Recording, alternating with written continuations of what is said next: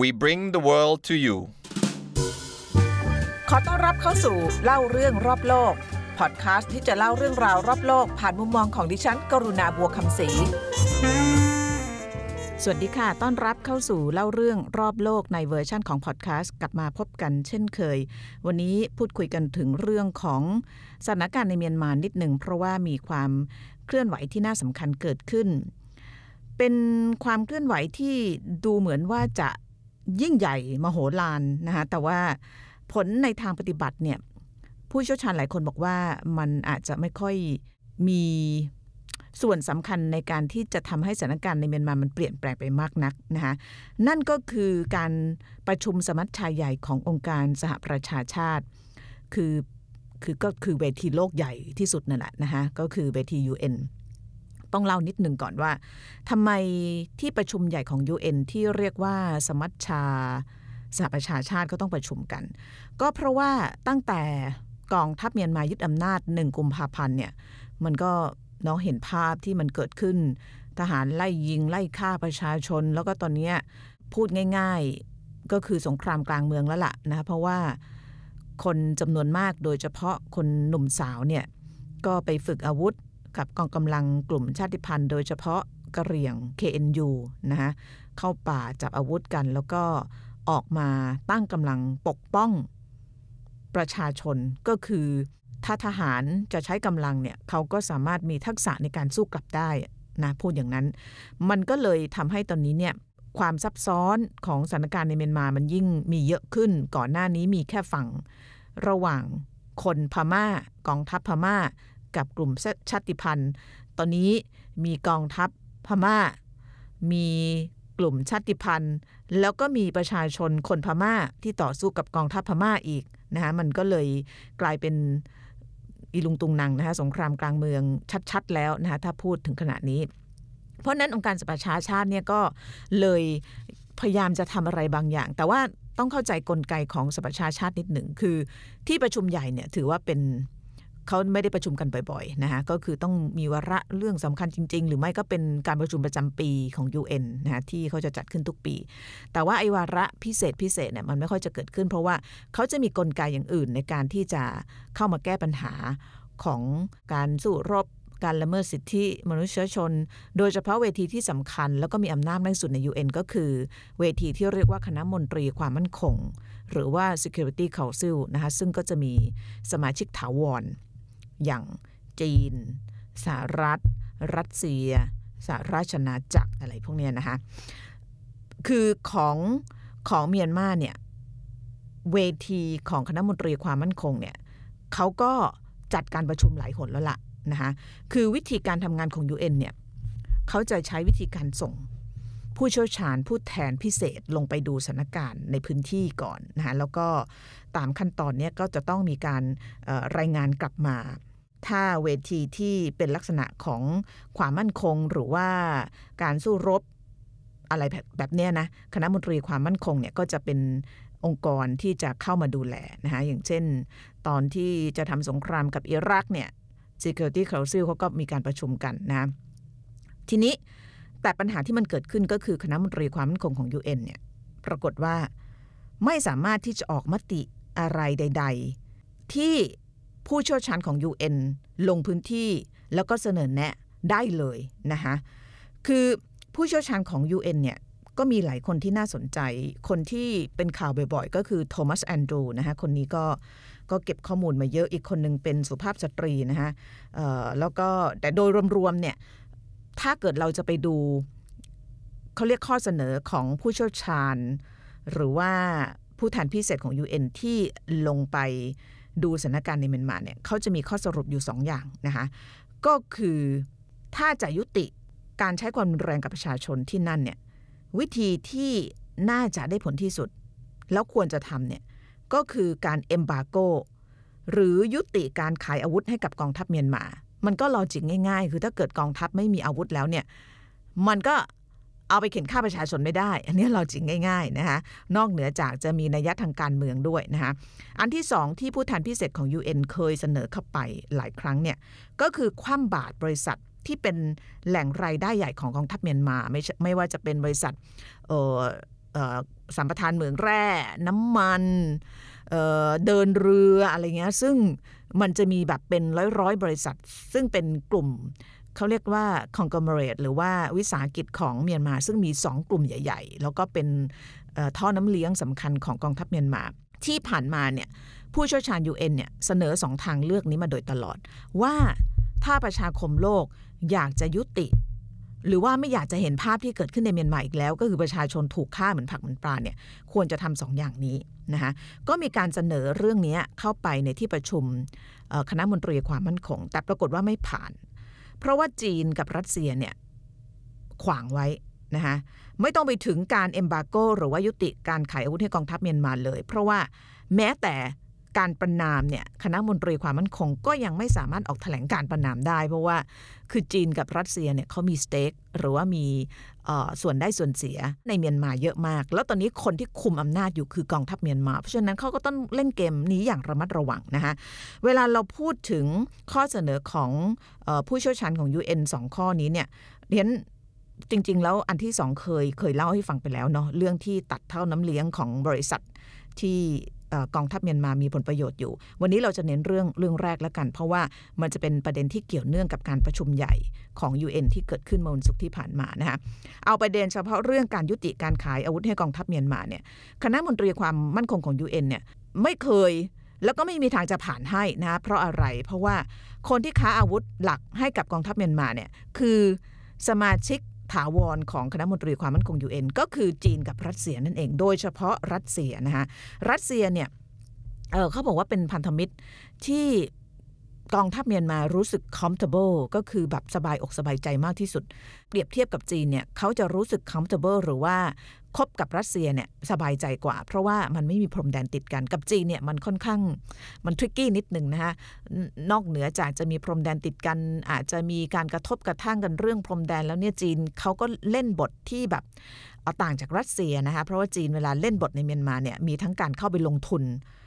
เยอะนะคะทั้งเรื่องพลังงานมีท่อก๊าซท่อน้ำมันส่งผ่านทั้งประเทศเมียนมามาถึงจีน เพราะฉะนั้นเวลาเขาเล่นเขาต้องระวังนะโดยเฉพาะไอ้ผลประโยชน์เรื่องท่อก๊าซเรื่องท่อน้ำมันเนี่ยทำไม่ดีเนี่ยปรากฏว่าเดี๋ยวกลุ่มชาติพันธุ์มาระเบิดนี่ก็ก็ปวดหัวนะคะแต่ว่ารัสเซียเนี่ยด้วยความที่เขาไม่มีพรมแดนติดกับเมียนมา เพราะฉะนั้นเขาเล่นบทง่ายกว่า ความสัมพันธ์ของรัสเซียกับกองทัพเมียนมาคือมันง่าย แล้วก็ตรงไปตรงมามากกว่าจีนก็คือขายอาวุธให้แล้วก็ เป็นคนที่เรียกว่าถ่ายทอดในเรื่องของเอเทคโนโลยี ให้กับกองทัพเมียนมาในช่วง 10 ปีที่ผ่านมาเนี่ยนะคะเเราจะเห็นว่าในวันที่กองทัพเมียนมาทำการยึดอำนาจ หรือแม้แต่ตอนออกปราบปรามประชาชนเนี่ยพวกบรรดารถถังอาวุธอาวุธต่างๆเนี่ยส่องเข้าไปซูมเข้าไปดูดีๆเนี่ยจะเห็น made in เอ่อรัสเซียค่อนข้างเยอะนะคะหรือถ้าเกิดไม่ใช่ made in รัสเซียก็แถวแถวๆยุโรปตะวันออก ซึ่งเคยเป็นส่วนหนึ่งของสหภาพโซเวียตนะคะเพราะฉะนั้น รัสเซียเนี่ยก็เลยก็เลยยืนกระต่ายขาเดียวมาตลอดว่ายังไงฉันก็จะใช้อำนาจในฐานะสมาชิกถาวรของคณะมนตรีความมั่นคง ในการที่จะโหวตว่ายังไงยังไงอะก็จะขายอาวุธให้เมียนมาต่อพูดง่ายๆนะคะซึ่งก็เลยทำให้คณะมนตรีความมั่นคงที่ผ่านมาเนี่ยทำอะไรไม่ได้ฮะ จำกันได้ไหมว่าประชุมกี่รอบยังก็จำไม่ได้ทำข่าวนี้มาสี่เดือนแล้ว ไม่น่าจะต่ำกว่าสี่รอบนะที่ที่ประชุมคณะมนตรีความมั่นคงประชุม แล้วก็ไม่มีอะไรออกมานะเพราะว่าโดนขวางตลอดอย่างที่บอกออโดยเฉพาะเวลาเอาข้อเสนอเรื่องนี้คือสองประเด็นขึ้นโต๊ะไป ก็คือเอมบาโกการค้าอาวุธ กับการตัดท่อน้ำเลี้ยงของกองทัพเมียนมา คือเออเลิกค้าขายกับบริษัทที่เกี่ยวข้องกับกองทัพเมียนมา ก็ไม่มีใครทำได้เนาะ มันมีบางคนทำบางประเทศทำแต่ว่าโดยรวมเนี่ยมันมันไม่ได้ระขายผิวกองทัพเมียนมาเลย เขาก็ยังมีสัมปทงสัมปทานเข้าไปเก็บค่าสัมปทานน้ำมันน้ำมันกินสบายคือคือไม่อดอยากนะอาวุธก็มีเพราะว่าเอมบาโกอาวุธก็ไม่มีใครยอมทำนะคะเรื่องก็เลยมาถึงสมัชชาใหญ่ขององค์การสหประชาชาตินะคะ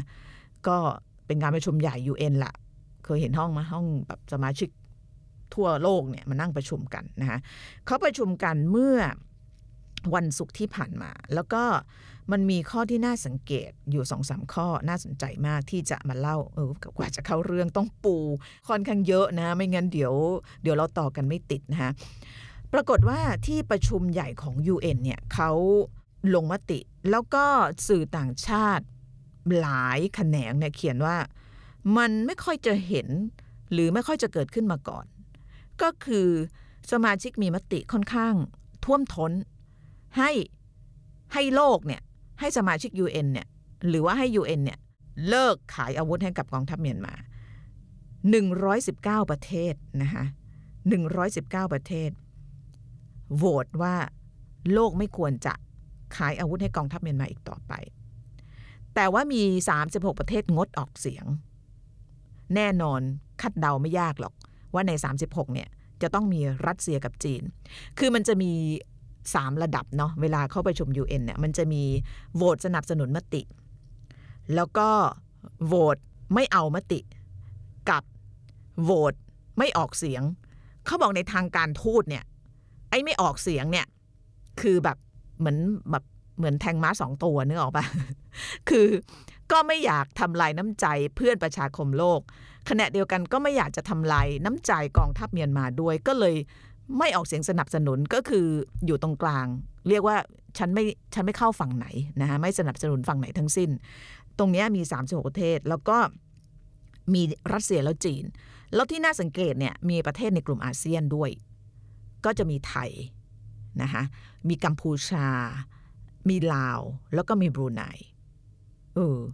ส่วนประเทศที่โหวตว่าโลกควรจะยุติการค้าอาวุธให้กับกองทัพเมียนมาเนี่ย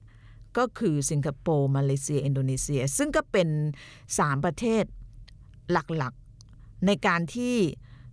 พยายามวิ่งเต้นนะคะให้อาเซียนเนี่ยทำอะไรบางอย่าง หรือว่าทำอะไรมากกว่านี้ในการยุติความรุนแรงในเมียนมา เพราะนั้นก็ไม่แปลกใจที่อินโดนีเซีย มาเลเซีย แล้วก็สิงคโปร์จะโหวตให้กับมตินี้ แล้วก็ส่วนไทย ไม่ออกเสียงนี่ก็อย่างที่บอกเนี่ยก็ก็บอกว่าก็ก็ฉันก็เอาละไม่ทำลายน้ำใจใครคือ ก็ไม่อยากจะหลุดจากออประชาคมโลกอีกแง่หนึ่งก็ไม่อยากจะออมีปัญหากับกองทัพเมียนมา เพราะนั้นไทยก็อยู่ตรงกลางนะคะประเทศที่อยู่ตรงกลางเนี่ยคือ36ประเทศอย่างที่บอกนะก็อย่างที่บอกไม่น่าแปลกใจว่ามีจีนมีรัสเซียด้วย แต่ว่ามีอีกหนึ่งประเทศ ที่แบบเป็นประเทศเดียวในโลกเลยค่ะท่านผู้ฟัง ที่โหวตส่วนมตินี้ก็คือ แปลง่าย ๆ ก็คือว่า ฉันจะเป็นประเทศเดียวในโลกที่จะประกาศว่า ฉันเห็นด้วยกับการค้าอาวุธให้ หรือว่าขายอาวุธให้กับกองทัพเมียนมาต่อไป นั่นก็คือเบลารุสมาได้ยังไงเนี่ยเบลารุสอยู่ที่ไหน อยู่ยุโรปตะวันออกนะคะเออ วันนี้เรามาดูนิดหนึ่งว่าทำไมทำไมเบลารุสถึงถึงเป็นประเทศหนึ่งเดียวในโลก ขนาดจีนกับรัสเซียเนี่ยนะที่เขาแนบแน่นขนาดนั้นนะเขายังไม่ทำเลย เบลารุสเป็นใครมาจากไหนนะคะ จริงๆแล้วพอไปดูเนี่ยก็ไม่ไม่น่าแปลกใจหรอกว่าทำไมเบลารุสถึงโหวตเป็นประเทศเดียที่โหวตว่าฉันจะขายอาวุธให้กับกองทัพเมียนมาต่อ เพราะอะไร เพราะว่าเขาเป็นสองเหตุผลนะคะเพราะอันที่หนึ่งเนี่ยเบลารุสเป็นประเทศที่ค้าอาวุธหรือขายอาวุธให้กับเมียนมามานานหลายสิบปีแล้วเหมือนกันนะคะ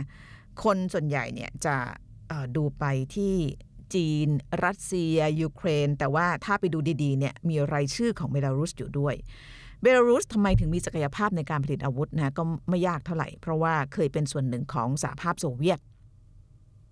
แล้วก็ได้เป็นเอกราชเมื่อปี 1994 ถ้าจำไม่ผิด ถ้าผิดตัดออกนะฮะ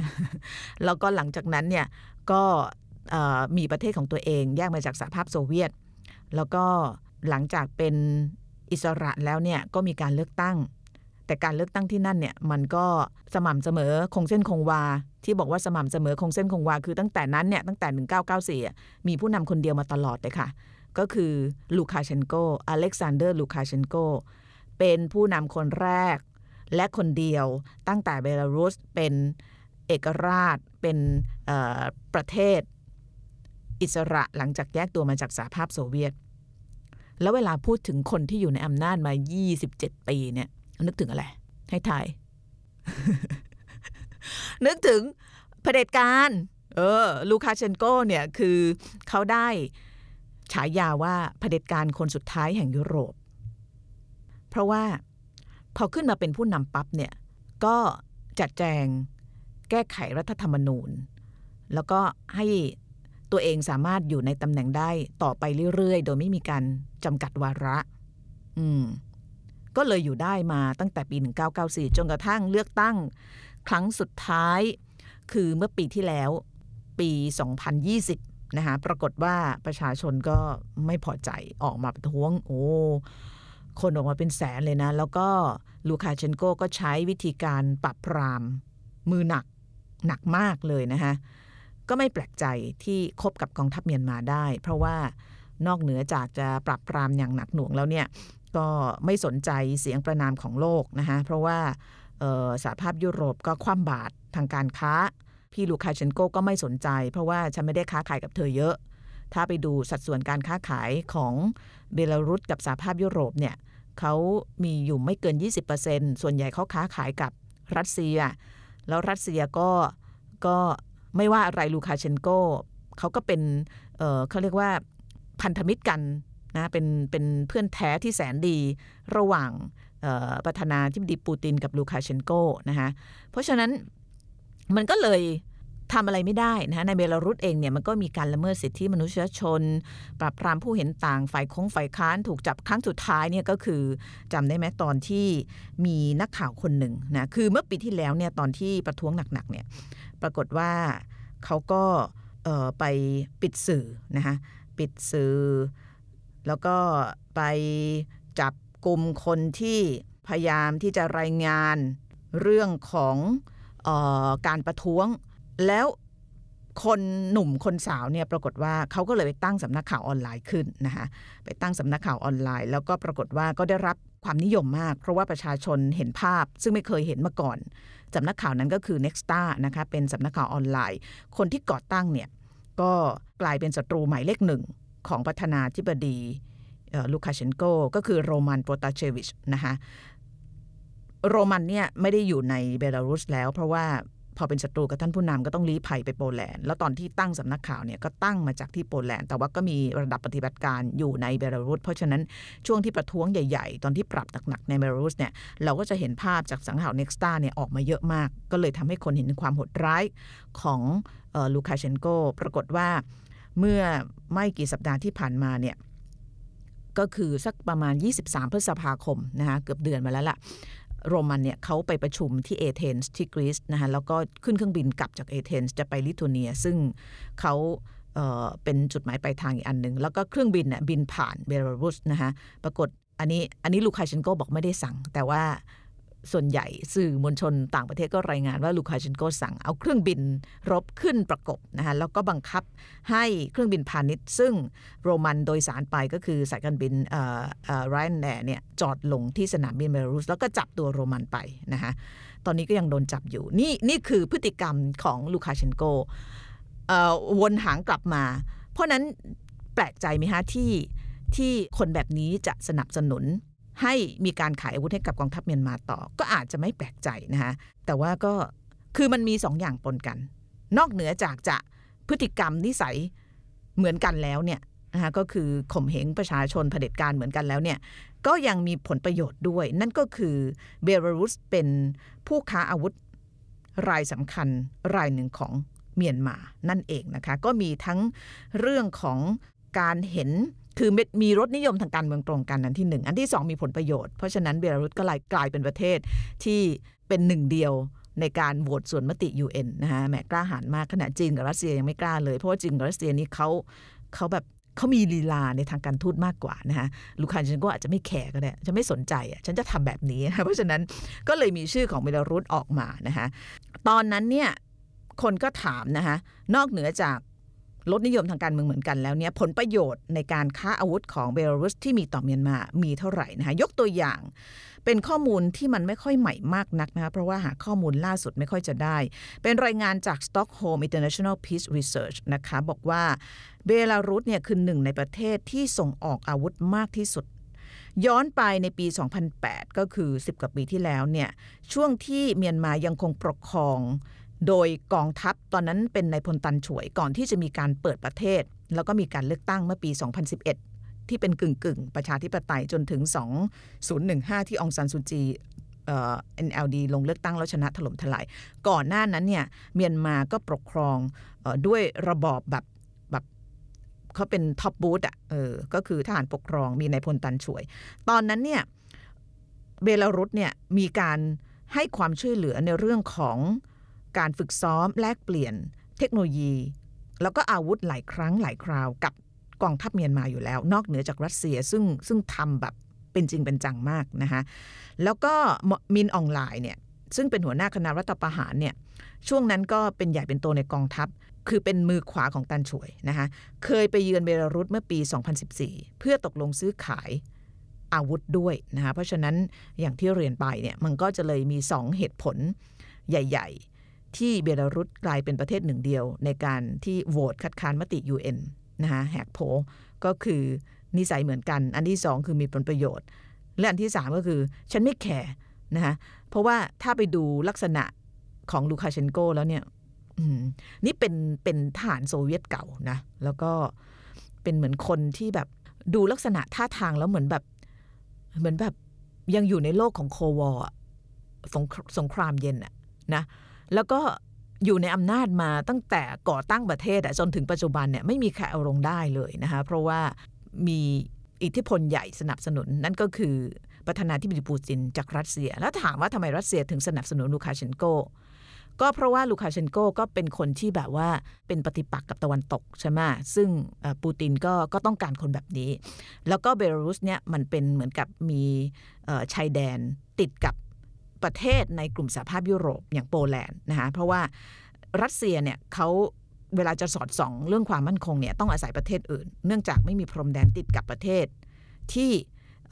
มีความเคลื่อนไหวในเรื่องความมั่นคงของสหภาพยุโรป แล้วเบลารุสเนี่ยก็เป็นหนึ่งในจุดที่รัสเซียจะใช้เป็นฐานปฏิบัติการได้ฮะเพราะนั้นเวทีโลกการเมืองโลกมันก็มีผลประโยชน์ต่างตอบแทน ก็เลยเป็นที่มาของมติของ UN นะคะที่ออกมาแบบนี้นะคะทีนี้ปิดท้ายด้วยการถามว่า แล้วโอเค ถ้าเราไม่สนใจเบลารุสถ้าเราไม่สนใจ36ประเทศที่เขาไม่ออกเสียง 119 ประเทศเนี่ยซึ่งเป็นเสียงส่วนใหญ่จากร้อยสามสิบห้าที่มีการร้อย ห้าสิบกว่าที่มีการประชุมกันเนี่ยมันทำอะไรได้ไหม ต้องบอกว่าในทางกฎหมายเนี่ยมันไม่มีผลบังคับใช้ คือในศัพท์ทางการทูตเนี่ยเขาบอกมันไม่มี legally by เอ่อ legally binding legally binding หมายถึงอะไร หมายถึงว่า binding ก็คือการเข้าไปแบบผูกพัน legally ก็คือผลทางกฎหมาย ไม่มีผลผูกพันทางกฎหมาย คือเป็นแค่มติในทางการเมืองเท่านั้น แต่ว่า ไม่มีอำนาจจะไปบอกว่ารัสเซีย จีน เบลารุสห้ามทำเพราะฉะนั้นก็เลยมาถึงตอนจบว่า แล้วที่ประชุมใหญ่ที่ประชุมสมัชชาใหญ่ของ UN เนี่ยที่ออกมาแบบนี้เนี่ยคือเป็นประวัติศาสตร์ เป็นประวัติการที่ประเทศมากมายโหวตให้มติแบบนี้เนี่ยมันจะมีผลเปลี่ยนแปลงอะไร กับชีวิตและการต่อสู้ของชาวเมียนมาที่เกิดขึ้นในขณะนี้หรือไม่คำตอบที่ให้ในขณะนี้เลยนะคะก็บอกว่าก็คงจะน้อยมาก นี่คือ การเมืองโลกในวันนี้ วันนี้ลาไปก่อนค่ะ สวัสดีค่ะ